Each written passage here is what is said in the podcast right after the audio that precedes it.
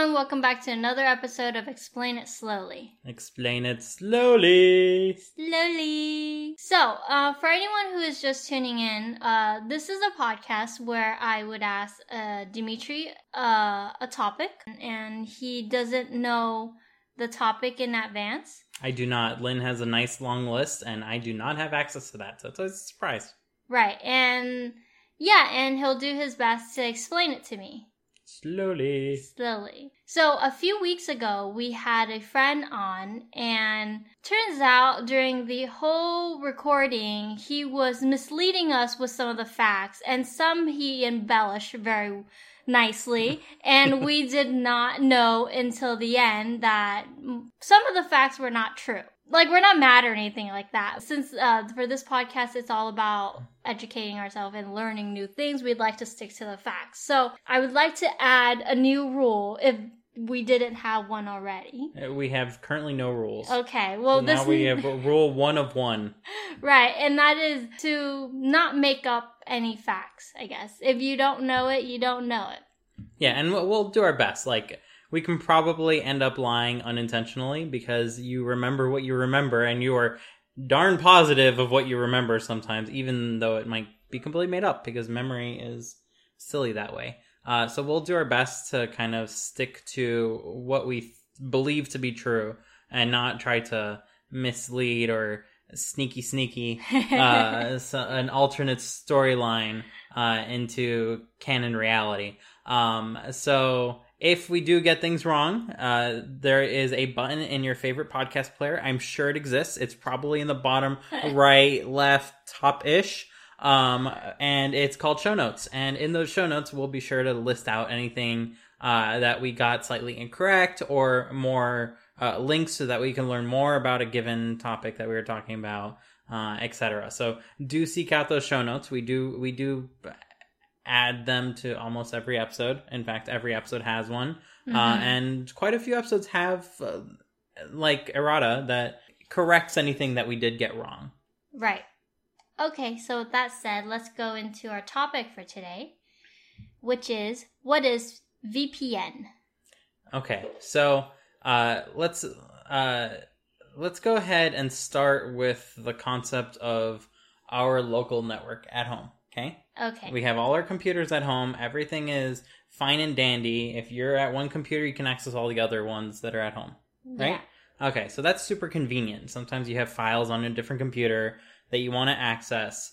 Uh, that's basically all people do on a network is kind of fetch files from each other, um, and and that that works well. Businesses like to do this as well, uh, so they have everyone in the business can kind of access everyone else's computers, and there are special computers called file servers where files are located and stuff like that. Um, and this is private to that business. If you are on the internet, you can't access any of this stuff.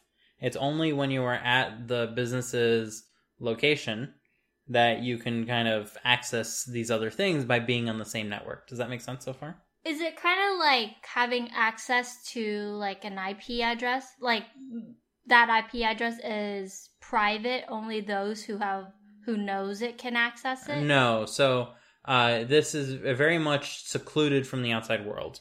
So the outside world, basically the internet, does not know that any of these computers exist or any of that. So before we get to a VPN, I'm just talking about like a business has its own network, and those computers on that network can see each other when they're on that network. Does that make sense? Right, but I I'm not too sure I understand what it what network means. Are you referring to like like for instance if you're trying to when you go to someone else's house and you're like you log hey, into their Wi-Fi, right? Well, you log into the Wi-Fi and that that I guess that puts you on their network. and that network is often I guess that is the network, right? Their their Wi-Fi or their internet connection is a network. No, it's not. Their internet connection is not the network. The Wi-Fi is letting you access their network, and their network has an internet connection. Does that make sense? Okay. Like the details are a little different, uh, but it's important to get them accurate uh, because it gets more complicated. So, at a basic level, uh, you sign into someone's Wi-Fi, you join their network. At home, you have your own Wi-Fi. At work, you might have another Wi-Fi. Oh, so or all, or an Ethernet jack or something. so all you really need to tap into someone else's network is just be able to connect to their internet, Not their internet, but their local network. their local network. It doesn't have to be connected to the internet. That's the key piece. No, but what I'm saying is that like we have a lo- our local network at home, which connects m- all my computer to yours, and then all the hard drives that we have. Mm-hmm. What I'm saying is like if someone comes to our house and join our Wi-Fi, Mm-hmm. that means they now have access to my computer or your computer because it's connected to our local network. So in in the simplest of scenarios, yes. In the more complicated of scenarios, we have multiple networks at home. We have our network and we have a guest network. And both of those networks have access to the internet, Uh huh. but they don't have access to each other. Well, our network can access the guest network, but not vice versa. So they they are very very intentionally separated. Okay, so okay, okay. I'm still kind of vaguely confused, but it's okay. Let's move on. Okay. So that is what's called a private network, okay? okay. So it's private to those who join it. Um, now, uh, everyone is now working from home. You don't want to go into work to access the stuff that's at work, right? Right. Okay. In the past, you would have had to get in your car, drive over, connect a cable, and now you're on the work network. But that is not super convenient for everyone, especially when you're not within driving distance of your work. Uh, and sometimes you need access right away. So you can use something called a VPN or a virtual private network. And what a VPN does is it gives you a connection to, say, your work's network and allows your computer to securely access everything that's on that network. So you would sign in to your work's VPN, and then your computer will configure itself to basically trick everything that's running on your computer into thinking that you are on the work's network in addition to your home network. Does that make sense? Oh. So, uh, with a VPN, you can, of course, access stuff that's at work, um, and that is very convenient. Now, nowadays, I would say it's become very popular uh, because of certain things. So, uh, let's go back a little and say you are watching Netflix, okay? Mm-hmm. You're looking at all your shows and everything is uh, dandy and fine. And then you decide to say, uh, go on a trip and you go to France, for example. And all of a sudden you open up your computer and you go to Netflix and the selection is different. You don't have access to the same movies. You don't have access to the same shows. In fact, all of a sudden you have access to a bunch of French content because you're in France. Right. Okay. So these companies, video streaming services, they have licensing rights within certain regions. Uh, so, for instance, if you are in the US, you have access to American movies, but Mhm. not French movies. If you're in France, you have access to French movies, but not American movies. And this is because the people who made the movie, uh, they are uh, they are penny pushers, and they want to maximize their revenue in whatever way possible. Uh, so they only give a limited license to like Netflix for a certain country. Same thing with like anime, for instance. If you are in Japan, Crunchyroll just does not work. But if you are not in Japan, Crunchyroll will give you access to a certain amount of shows. Um, and if you're in a different country, you might get a different selection. Uh, so all of these video streaming services, they basically tell where you are based on what IP you're using to access them. Because based on your IP, it will go ahead and basically access a server that's close to you. And the server that's close to you would be located in the US or located in France or located in Japan. Does that make sense? Mm-hmm. Okay. So this means that you are kind of region locked. Even though we no longer use DVDs with region locking, we're still region locked uh, to where we are with regard to streaming services. Now, VPNs, turns out, are a great way around this limitation because what you can do is you can sign into, say you're in France, you can sign into a VPN that's located in the United States. So your connection on your computer will first go to that VPN that's in the United States, and then that VPN will make the connection to Netflix. And Netflix will be like, hey, looks like they're in the United States because the VPN server is in the United States, and therefore Netflix will give you access to the American shows. Mhm. Or vice versa, if you're in the US and you wanted the French shows, you would sign up for a VPN that's located in France or one that has servers in France, and you can connect to a French server, and the French server will go ahead and connect to Netflix. Mhm. Does that make sense? Yeah. Okay, so VPNs became a very uh, common uh, because of this fact, because people want to watch stuff that they're not quote unquote allowed to watch. Uh, they would sign up for a VPN, and then all of a sudden, the services that they already pay for suddenly have access to different sets of content based on the VPN. Now, things are slower because now all your traffic has to not just go directly across the globe, but it also has to go to an intermediary first before it can get to where you want it to go to Netflix and vice versa. Uh, so things get more limited. Your internet speed is not as fast because basically you want to try to access a server that's really close to you, which is why Netflix has servers all around the world, basically. So that way there's sure to be one that's close to you for you to access. Do you choose uh like like when you purchase or when you subscribe to VPN, Mm-hmm. do you like tell it like where you want to access things from or Yeah, usually that's like the VPN companies, they know what's up. So they make this easily accessible for you to get access to stuff in different countries. Like they know that's what people use this for. No, I know, but like I'm wondering like how like let's say you're in the US and you want to and you live here and you Mhm. want to access have more access to uh, French movies. Mm-hmm. So that means you need to tap into the VPN that is located in France. Yeah. But how do you as a customer know to where to go in order to do that? Well, you would pick a VPN company and you'd see if they have servers in France. Like I'd imagine this being the primary use of VPNs in this context, they have a list. They would tell you. Oh, so they would probably list like subs- so then within VPN there are like sub categories or sub like services that you have to sign up for in order to access certain places. Well, remember, VPN is just a concept. So a business would run a VPN server for its employees to access that business. In this context, a company, random company, decides, oh, I'm going to run a VPN server for anyone who wants to give me money, and they can use my VPN server. And it gives them access to the internet, not their business.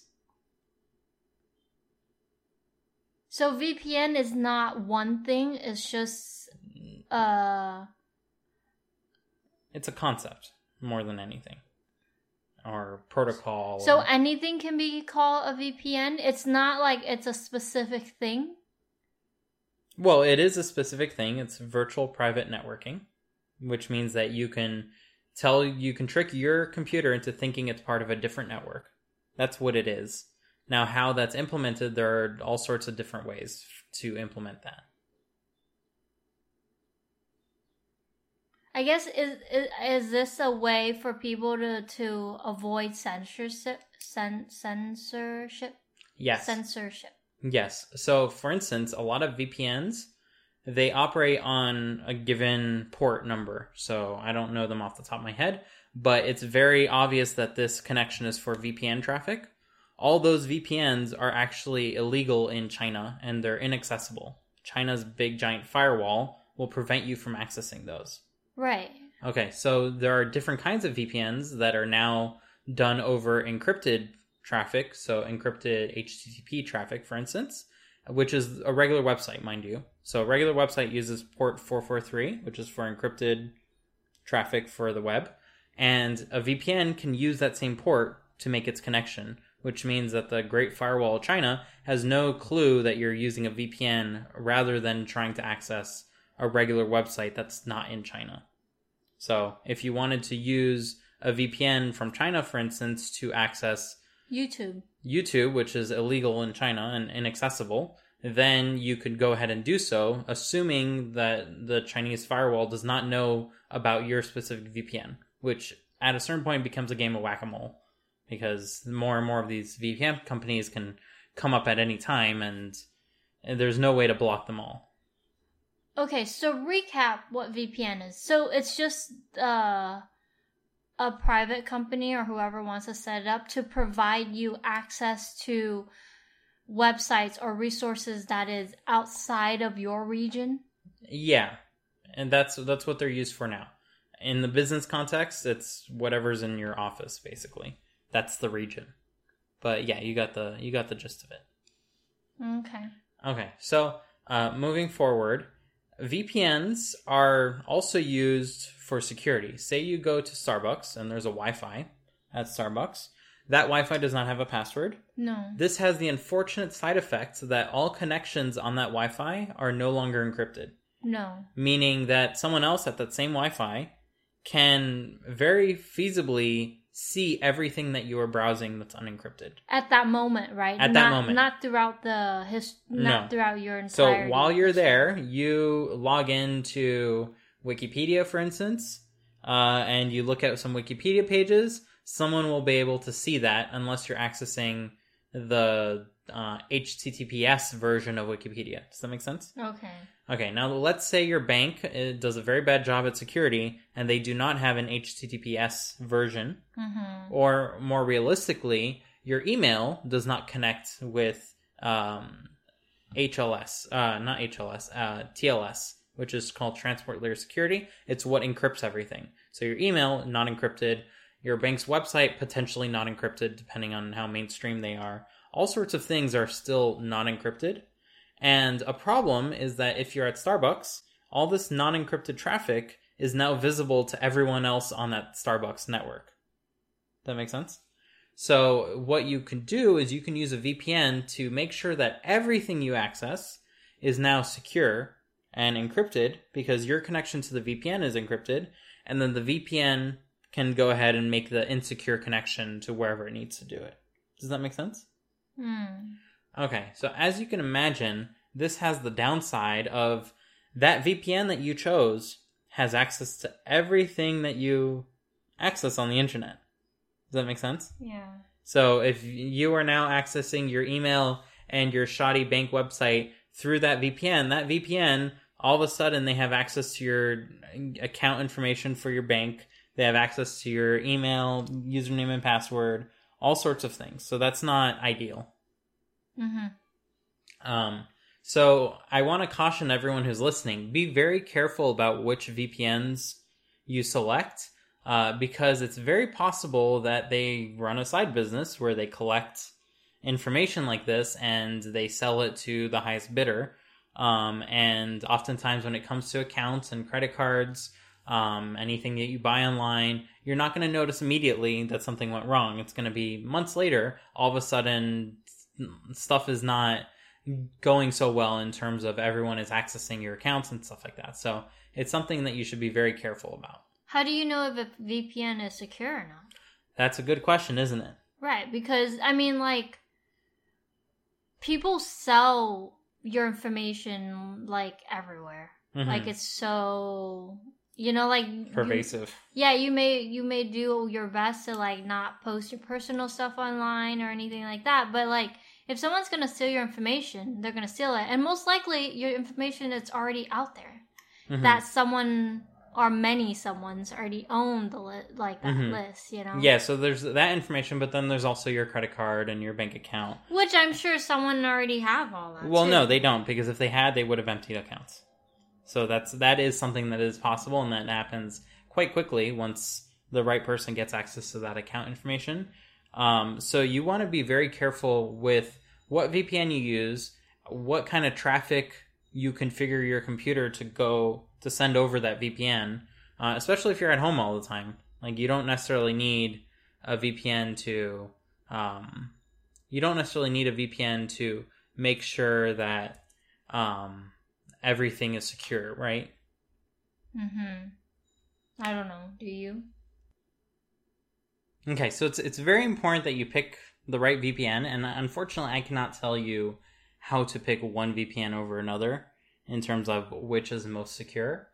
Something I can bring up, uh, though, is something that's uh, quite interesting that Apple is doing.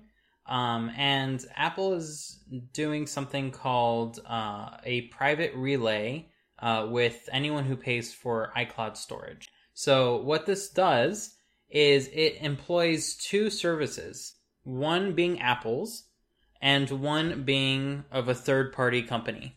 So, your connection is going to go through Apple service and then the third party company service, and then it will make its connection to wherever it needs to go. And it's going to do this in quite an ingenious way. So basically, Apple's service, Apple server basically that you're connecting to, it knows who you are. It knows where your connection is coming from. But the information that it's receiving is all encrypted in such a way that that machine, that server, cannot decrypt anything. Now, the third party service, which Apple's uh, server sends information to, that one doesn't know who you are. Like, you're not making a connection to it, Apple is. But the information that you encrypted ahead of time that Apple's service can't access, that service can decrypt it. So, what this enables is Apple to know who you are, but not what traffic you're trying to send or receive. And that third party service to not know who you are, but to know what that traffic is. And what this enables is actually some pretty good security because that third party service is not, that specific server is not going to be the same one for the subsequent connection and your email and your bank. None of it is going to be tied to any individual, so they can't actually know who's accessing what. Meanwhile, Apple's service knows who you are. You're making all your connections to that thing, but it doesn't know what any of the traffic is. It doesn't know that you're accessing your email or your bank account or any of this or that. Um, so it's quite the ingenious solution, assuming they're telling the truth and that that's actually how it's set up. Um, and Apple being one of the largest companies, like they are under a certain amount of scrutiny to not lie in those contexts. So uh, that might be something that is more interesting in terms of VPNs for people who are VPN adverse. So you're saying that Apple and this third party service, Mhm. but Apple enlists this third party service, right? So you said the third party service doesn't know who you are, but knows the information. But they don't know who you are. But with the information, they can figure out who you are, no? It depends. So that information might be piecemeal. It might just be a small amount, or it might be part of a larger amount of uh, information that you are accessing. Uh, so ultimately, it's up to websites that you're accessing to actually secure your information, like your email provider, your bank website. It's it's on them to do the right thing for their customers. But this helps disassociate things somewhat, specifically from your internet provider. They won't know what you're trying to access anymore. Because anything that you access, even though you're at home all the time and they would have been able to make a very specific profile on you, they no longer have that ability because all of a sudden all your traffic going out is all encrypted. Hmm. Apple, meanwhile, doesn't get to know what you're accessing. They just know that it's coming from you. And the third party service doesn't know who's accessing what, it just knows what information that's unencrypted is being accessed. Unencrypted?